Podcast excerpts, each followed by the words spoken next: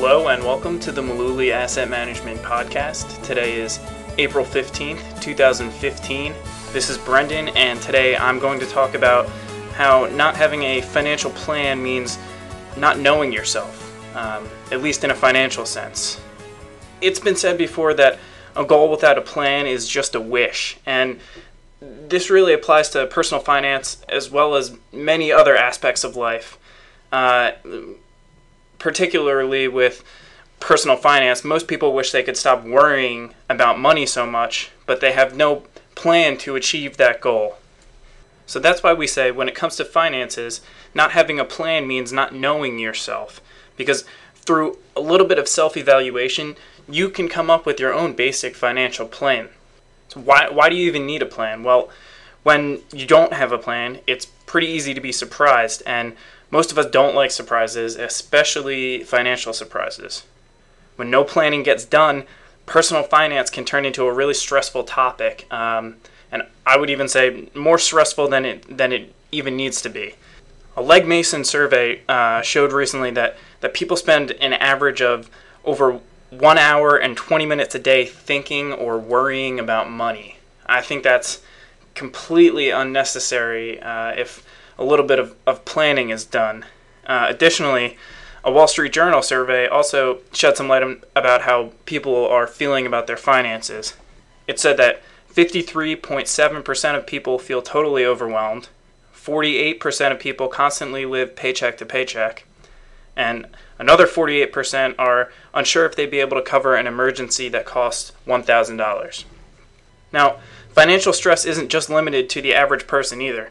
Uh, according to the National Bureau of Economic Research, one in six NFL players goes bankrupt after 12 years of uh, being retired from the league. So, what's what's the message here? It's that no matter how much money anybody makes, uh, without a financial purpose or direction, a plan, uh, we're all really capable of becoming financially lost. I'm not saying that coming up with a basic financial plan is going to magically solve all of your different issues that you may have going on in your life, but it is going to paint a more accurate picture for you, which can either make you feel more comfortable or make you feel less comfortable and desire uh, changes. And change is good. So, so really, knowledge is power in this situation because it gives you the power to know what changes you need to make or know that you're on the right track. So, how do you get to know yourself financially? Well, you need to start with uh, a couple of basic questions. How much do you make after taxes? How much does your lifestyle cost you on a month to month basis? Now, we're talking about um, essentials, not discretionary spending here, because that can be budgeted if necessary. Key there is if necessary. I know people don't like budgets. What are your goals, short term and long term? Do you want to eliminate debt? Do you want to save for a down payment? Are you trying to invest for retirement? These types of things. You're, you're then going to take these goals and rank them by their level of importance to you because this is going to have this is going to dictate how you allocate the money that's left over after paying your essential monthly expenses.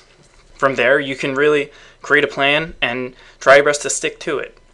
You're definitely going to come off course at, at certain points, but if you continue trending in the right direction towards your goals, you're going to be better off than a lot of people are financially.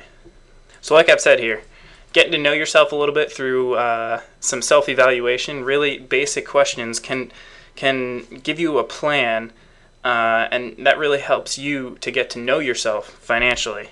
And taking the time to do so will probably make you better off than you were beforehand. Because one thing's for certain: if you don't evaluate where you're at, you're never going to know if your situation changes or not So, when we talk about financial planning or any other topics, uh, you need to know that none of the securities mentioned in this podcast represent a past specific recommendation of Maluli Asset Management. And this podcast is not a recommendation to buy or sell any of the securities that we mention here. More importantly, if you're relying on just a podcast for investment advice, we think you're probably making a big mistake. So we strongly urge all of our listeners to consult with their own investment advisor before they make a decision to buy or sell any kind of investment or implement any kind of financial plan. If you don't have an investment advisor, we'd be happy to speak with you. You can call us here in New Jersey at 732 223 9000, or you can find us on the web at maluli.net. Thanks for tuning in, and we'll see you next week with a new podcast.